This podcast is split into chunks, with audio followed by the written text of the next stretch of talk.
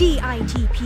สร้างมูลค่าเพิ่มสู่โลกการค้า Presented by สำนักส่งเสริมนวัตกรรม และสร้างมูลค่าเพิ่มเพื่อการค้ากรมส่งเสริมการค้าระหว่างประเทศ พบกับงานออกแบบที่สร้างมูลค่าด้วยวัฒนธรรม ศิลปะและประวัติศาสตร์ก่อให้เกิดเป็นสินค้าที่สร้างรายได้ให้กับชุมชน ร่วมถอดแนวคิดและเทคนิคการเพิ่มมูลค่า ผ่านงานศิลปะ กับสัมผัสแกลเลอรี่ใน DITP สร้างมูลค่าเพิ่มสู่โลกการค้า กับผมสุริยะคุดพันธ์ ผู้ดำเนินรายการวันนี้ครับ ครับ สวัสดีครับคุณผู้ฟังครับ วันนี้เรามีแขกรับเชิญสุดพิเศษครับ เป็นนักออกแบบที่นำประวัติศาสตร์ ภูมิปัญญาท้องถิ่นมาผสมผสานกับงานดีไซน์ ให้เป็นสินค้าไลฟ์สไตล์ที่มีความร่วมสมัยครับ นักออกแบบที่ผมพูดถึงนะครับคือคุณรัฐเปลี่ยนสุขครับ สถาปนิก นักออกแบบและก็ศิลปินนะครับ ผู้ก่อตั้งสัมผัสแกลเลอรี่ครับสตูดิโอออกแบบขนาดกระทัดรัดครับ ที่ใช้สัมผัสครับหรือว่าทัชนี่นะครับเป็นเครื่องนำทางครับ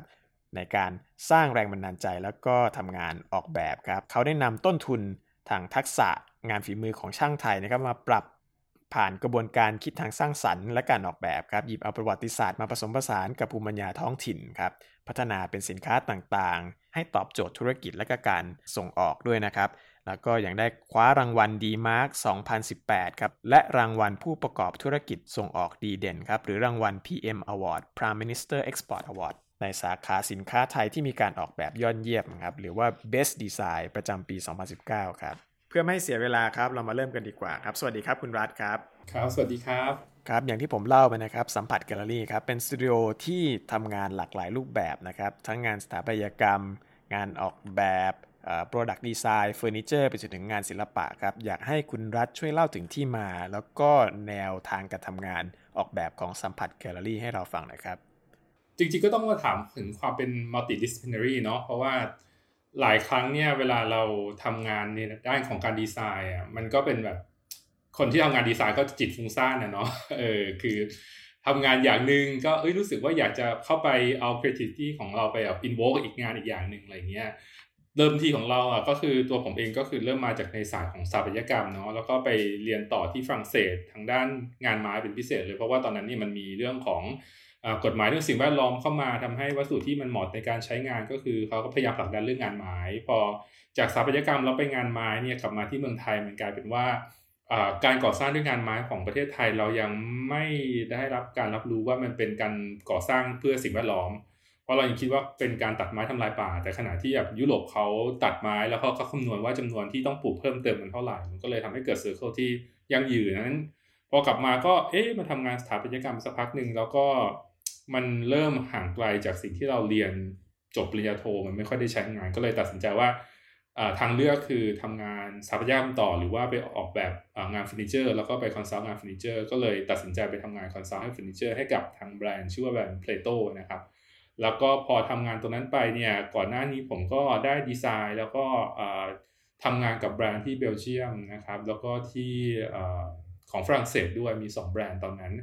ก็มีโอกาสได้ประกวดงานส่งงานไปในเว็บไซต์ต่างประเทศได้ publish ในเว็บไซต์ต่างประเทศนะครับ ก็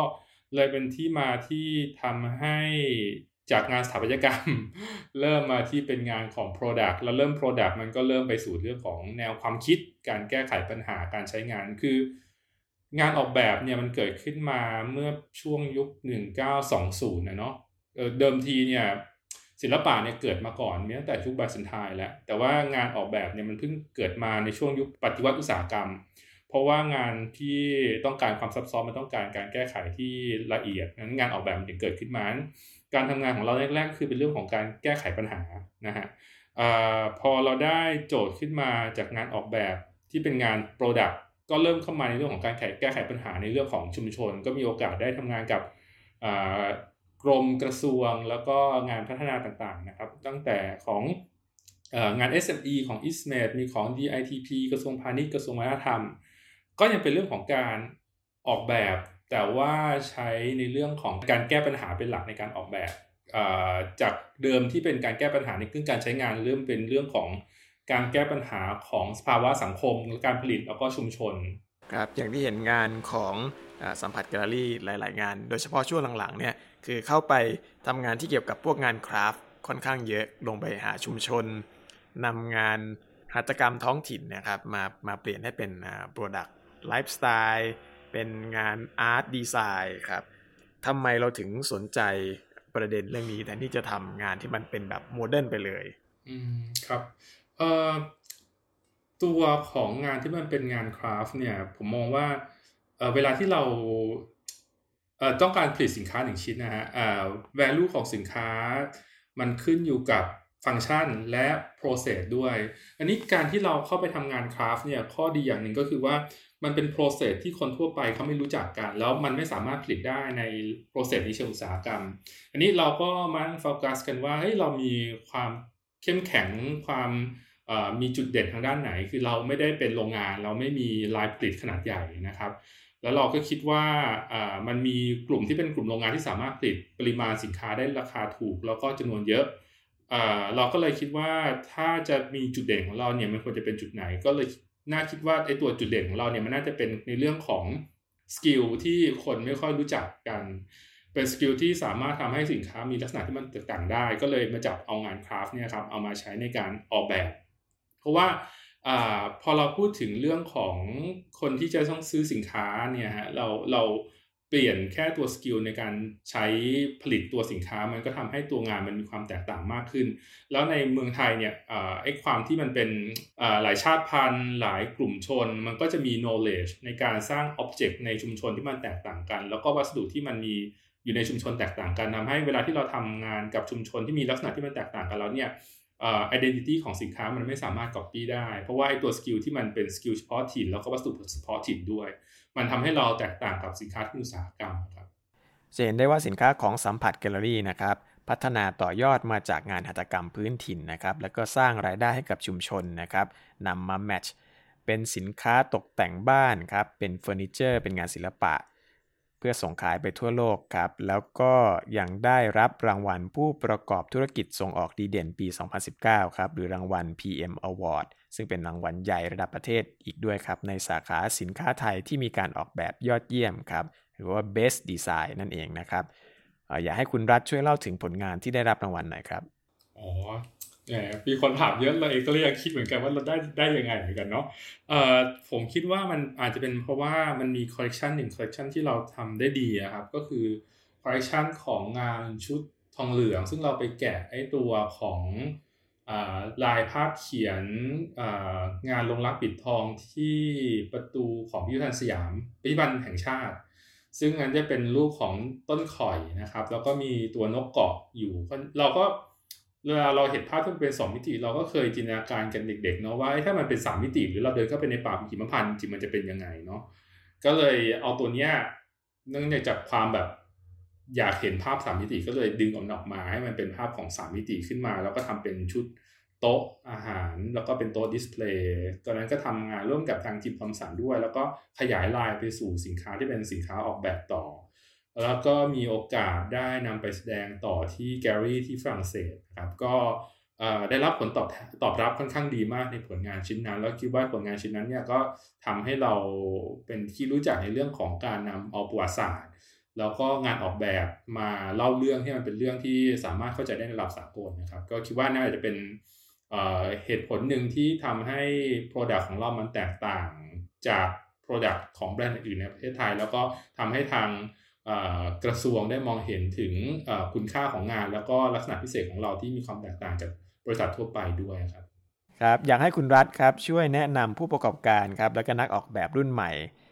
วิธีการดึงเอาอัตลักษณ์ความเป็นไทย แล้วก็เรื่องเล่าทางวัฒนธรรมครับมาสร้างมูลค่าให้กับสินค้าและก็งานออกแบบครับ มีวิธีการอย่างไรบ้างครับผมผมอยากเรียนนะครับว่าช่วงนี้ของประเทศไทยเนี่ยเราคิดว่ามันจริง ๆ มันยากลำบากเนาะแต่จริง ๆ ผมคิดว่า ช่วงนี้ในในในช่วงเวลานี้ของประเทศไทยเป็นช่วงเวลาที่น่าสนใจมากๆในเรื่องของงานศิลปะ ผมว่ามันเป็นช่วงของการปฏิวัติสังคม มันมีสิ่งสิ่งหลายอย่างที่มันไม่เคยเกิดมาแล้วมันได้เกิดมาในช่วงนี้นะครับ ไม่ว่าเรื่องของงานศิลปะที่แตกต่างผมว่ามันเป็นยุคที่ดีในเรื่องของความรุ่งเรืองของงานศิลปะของไทยนะครับตัวที่เราดึงเอาอัตลักษณ์ของไทยมาเนี่ย หลาย ๆ ครั้งมันไม่ใช่เป็นการดึงเอารูปทรงมาครับ มันเป็นเรื่องของการตั้งคำถามแล้วก็ตอบโจทย์ การตั้งคำถามให้มันน่าน่าสนใจนะฮะแล้วก็พยายามตอบโจทย์ให้มันได้ผ่านสุนทรียภาพ อย่างเช่นเคสง่าย ๆ ก็ได้ครับ เคสหนึ่งมีอาจารย์ท่านหนึ่งท่านเดินมา ท่านบอกว่าท่านดูแลกลุ่มชุมชนหนึ่งชุมชนที่จังหวัดชัยนาทแกทำไม้กวาดนะเนาะไม้กวาดกวาดบ้านเนี่ยแหละครับ ออยากให้แบบกุรัฐช่วยดูหน่อยอไม่ได้แบบมีค่าใช้จ่ายอะไรมากนะ ช่วยช่วยลองช่วยหน่อยซิว่าสามารถเพิ่มมูลค่าได้ยังไง พอเราดูตัว Product แล้วมันมันก็ลำบากเพราะว่ามันเป็นแค่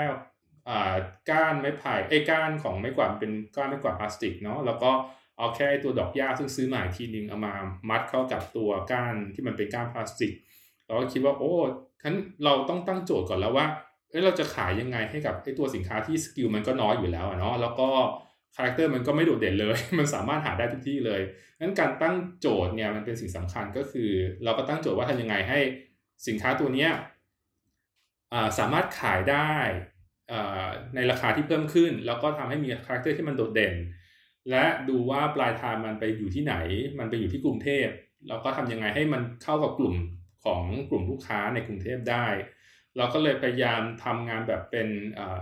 ลักษณะ mix mix and match ของ Pantone นะครับ ก็คือเอาตัวดอกหญ้าไปชุบสี แล้วก็ทำมาเป็น product ซึ่งก็ยังใช้ skill เก่าของเขา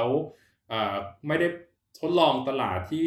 ไม่มันเสี่ยงแล้วไม่รู้ว่าเขาจะขายของได้หรือเปล่า แล้วก็ในขณะเดียวกันก็เพิ่ม value ของสินค้าด้วยนั้นผมมองว่าการดึงเอาอัตลักษณ์ไทยเนี่ยการกลับมาที่ถามว่าอัตลักษณ์ไทยมันคืออะไร ผมว่าอัตลักษณ์ไทยมันคือเรื่องของการที่คุณเข้าใจวิถีชีวิตในการ อยู่อาศัย แล้วคุณดึงมันมาใช้เล่าเรื่องอในปัจจุบันได้โดยโดยไม่เคอะเขินนะเนาะไม่ใช่อยู่ดีเราอยู่ดีเอาลายกระจังยามมาใส่ในแพคเกจจิ้งเพราะบอกว่าอยากให้แพคเกจจิ้งเป็นไทยแล้วถามว่าลายกระจังยามมันมีความหมายยังไง คุณยังไม่เข้าใจเรื่องความหมายลายกระจังยาม ถ้าเกิดคุณเข้าใจความหมายของมันคุณเอาตีค่าของความหมายแล้วแปลเป็นรูปอื่น อันนี้มันคือการดำเนินวิถีชีวิตไทยจริง ๆ ไม่ใช่เป็นการ ลอกวิถีชีวิตไทยนะครับผมว่าการที่สังคมมันจะเติบโตได้มันคือการที่คุณสามารถดำเนินเรื่อง ไม่ใช่การที่คุณเอาไป copy paste แล้วมันก็ไม่เหมาะสมอยู่ผิดที่ผิดทางของมันนะครับ อันนี้อาจจะเป็นตัวหนึ่งที่ก่อนที่คุณจะใช้อะไรที่มีความเป็นไทยให้เข้าใจวิถีของคนก่อน แล้วไม่ต้องไม่ติดกับภาพของมันนะครับ แล้วดึงมันมาเฉพาะวิธีการใช้งานที่เหมาะสมกับปัจจุบันเท่านั้นนะครับ ครับนอกจากรางวัล PM Award ที่ทางสัมผัสแกลเลอรี่ได้รับแล้วนะครับ และยังได้รับรางวัลด้านการออกแบบอีกมากมายนะครับ ซึ่งหนึ่งในนั้นก็คือ D-Mark Award ครับ ซึ่งถือว่าเป็นออสการ์ของวงการออกแบบประเทศไทยเลยทีเดียวครับ อยากให้คุณ